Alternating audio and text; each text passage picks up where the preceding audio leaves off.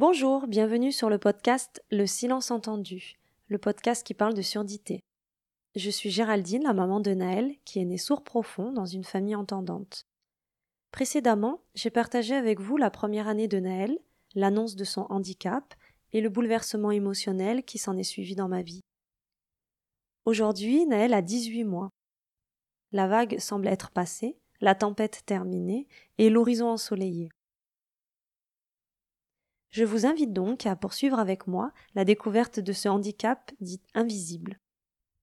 Le silence entendu.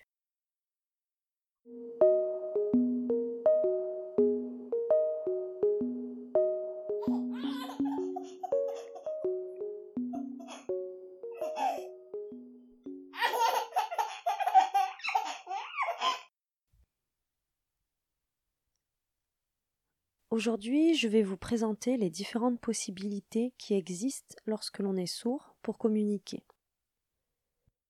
Alors, je précise tout de suite que je ne suis pas experte, je partage simplement avec vous mes découvertes et les sites ou les comptes Facebook, Instagram que je suis ou qui m'ont aidé à faire un choix.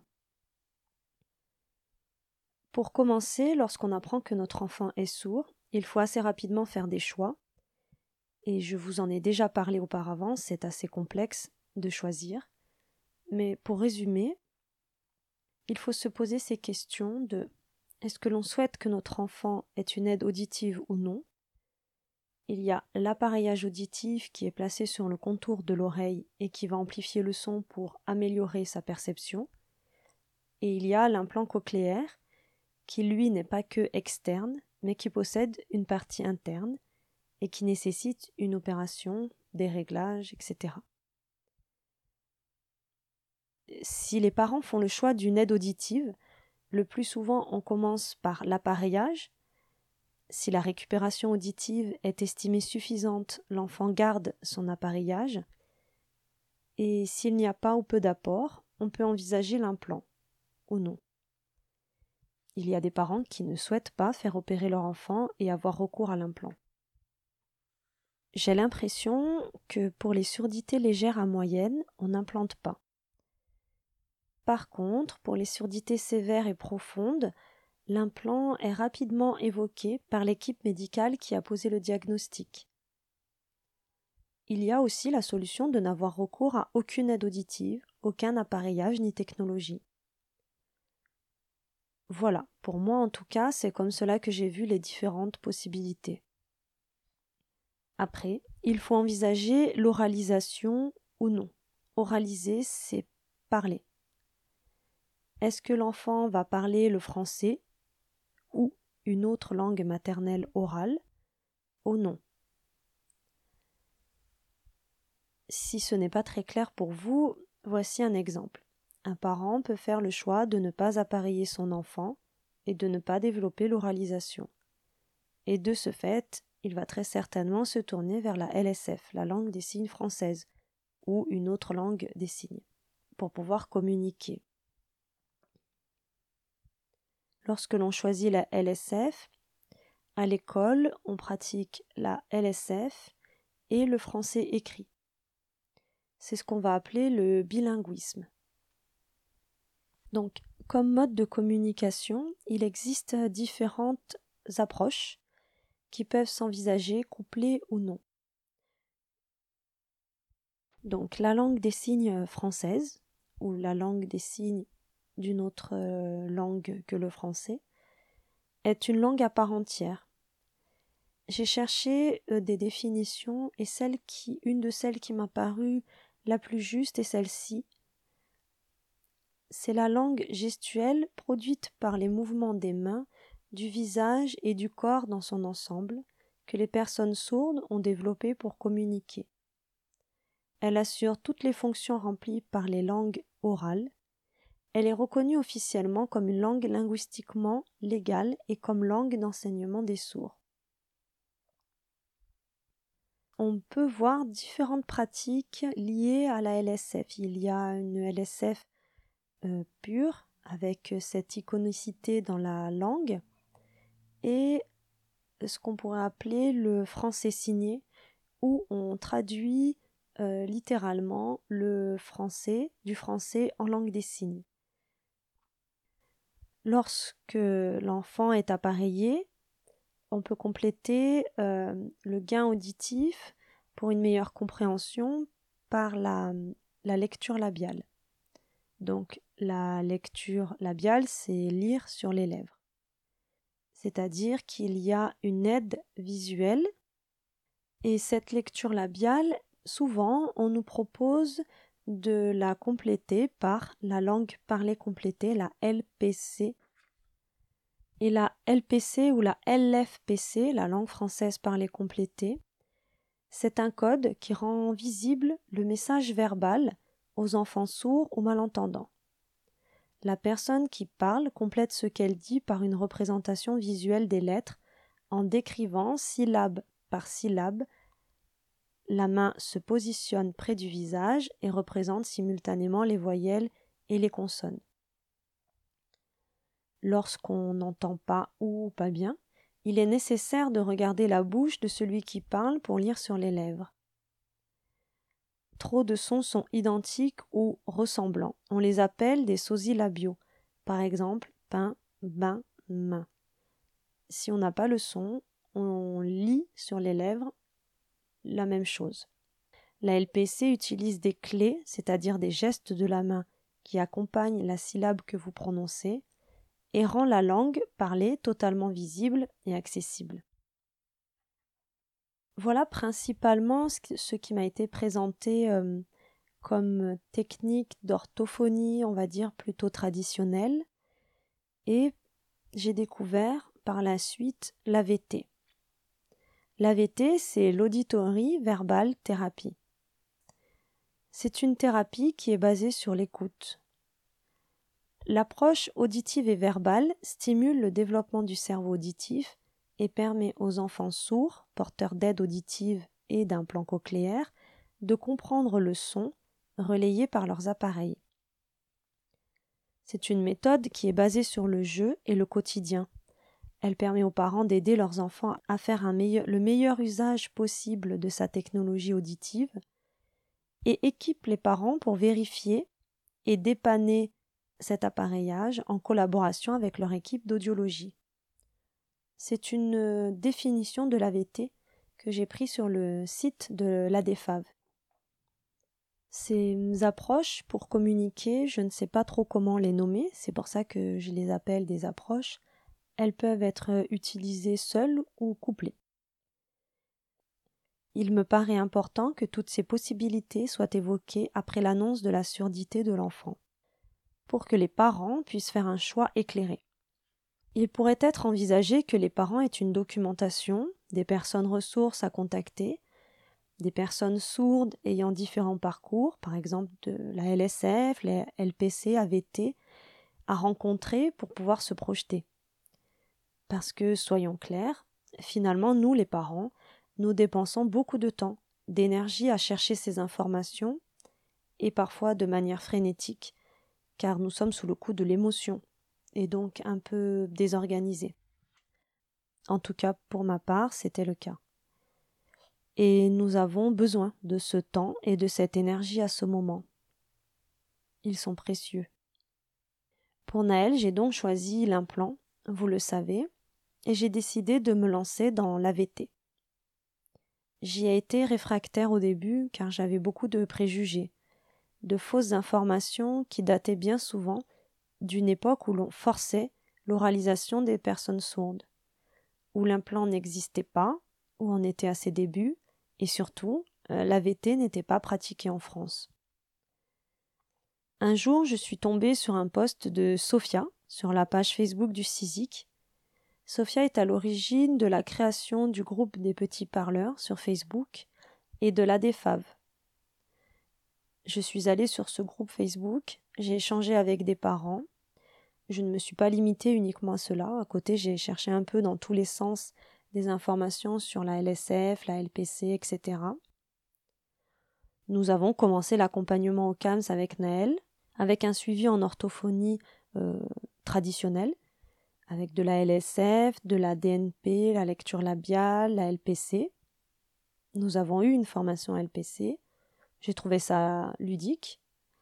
Et puis ça a coincé.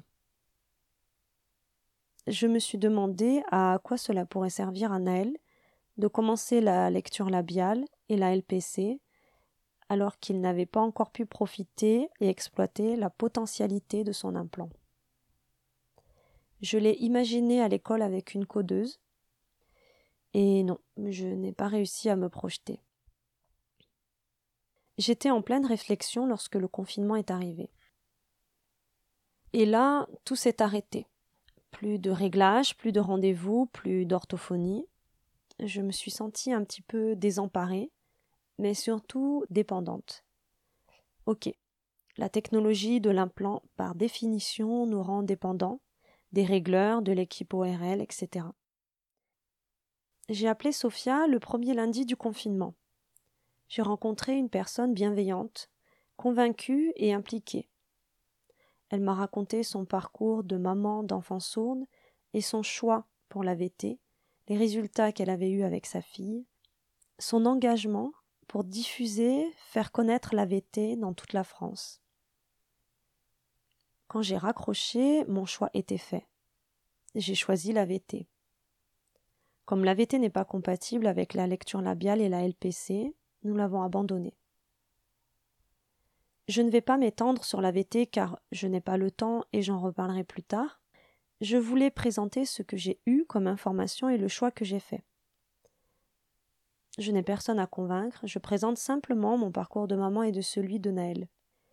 Je le précise souvent car mon propos n'est pas de présenter un parcours idéal et unique, mais juste de témoigner d'une expérience personnelle qui va s'ajouter à celle d'autres parents et enfants qui font des choix différents. Si je fais des erreurs dans les définitions des éléments de choix, mille excuses, n'hésitez pas à me le dire en commentaire sur Instagram et j'apporterai des rectificatifs. Dans les sites que j'ai consultés euh, dès l'annonce de la surdité de Naël, il y a le site de Marie, Little Bunbao, qui a des cours de LSF sur YouTube qui sont gratuits, où elle présente euh, beaucoup de cours sur le vocabulaire, les bases de la communication en langue des signes, du bébé signé, du chant signe. Elle a un compte Instagram qui euh, développe aussi une partie sur la parentalité. Elle a créé une application et elle a des cours en ligne qui sont payants sur son site.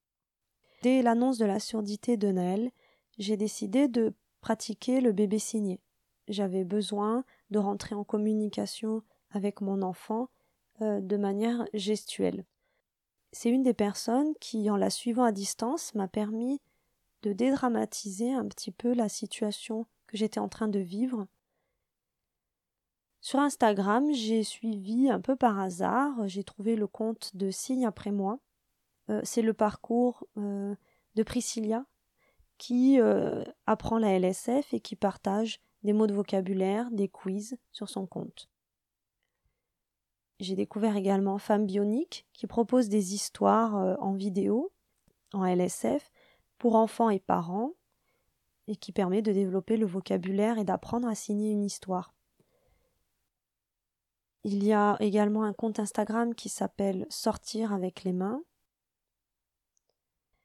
Et je suis aussi le compte de Suivez Ulysse, qui est maman d'enfants sourds, qui a choisi la LSF euh, dans la communication avec ses enfants. J'ai très peu de comptes à vous proposer pour la LPC puisque je l'ai arrêté très tôt. Après, concernant euh, l'implant, euh, moi j'ai beaucoup consulté le site de CISIC, le Centre d'information sur la surdité et l'implant cochléaire, et il y a beaucoup de témoignages de personnes sourdes, que ce soit des enfants, des parents, des adultes. Dans les sites d'information sur la surdité, il y a le, le compte Instagram de Sourd et alors, où on peut trouver euh, une multitude d'informations, des échanges avec des parents. Il est très riche. Il y a l'histoire de Lisa. Euh, le Triton bavard, lui, c'est un blog ou un site qui présente euh, la VT. Et bien évidemment, concernant la VT, il y a le groupe Facebook Les Petits Parleurs et l'ADFAV, qui est l'association euh, qui a été créé par Sophia. Et d'ailleurs, pour information, il y a une webinaire le 9 janvier 2021 qui présente euh, l'AVT avec euh, une orthophoniste spécialisée en AVT, formée, certifiée en AVT, qui s'appelle Camille Vanin. Sur Instagram, vous pouvez suivre aussi le compte de Kim Auclair. C'est une jeune femme qui a été implantée et qui fait une BD, euh, des, petites vignettes BD euh, journalières sur euh, l'implant et sa vie de personne sourde implantée. Et après, pour prendre un petit peu de hauteur et de légèreté par rapport à la surdité, les sourdistes, Bonjour mon sourd, et t'as dit quoi? Et le compte Insta de T'as dit quoi, il m'a fait beaucoup de bien parce que c'est un, un jeune homme, je ne sais pas quel âge il a en fait, qui raconte plein de petites anecdotes sur sa vie euh, de sourd et qui sont assez drôles. Et du coup, ça permet de prendre un petit peu de. d'avoir un peu de légèreté par rapport à ce handicap. Je trouve qu'il y a une communauté de, de parents et euh, de personnes sourdes qui sont de plus en plus actives sur les réseaux sociaux et je trouve ça très agréable de voir euh, la différence qui s'exprime euh, dans toute sa diversité.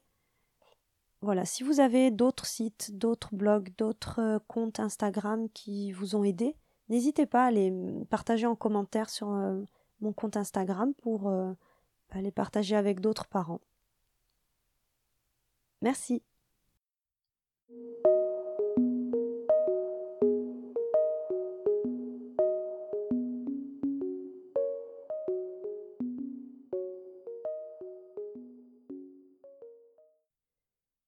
Merci pour votre écoute.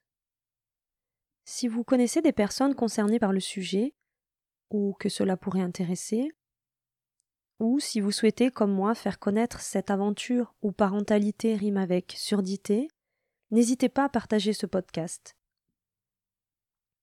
Abonnez-vous, likez, notez. S'il est toujours agréable d'avoir une audience conséquente, des avis positifs, des pouces levés, des cœurs, une seule écoute, un seul partage, une seule rencontre donne déjà du sens à ce podcast. Merci et à bientôt.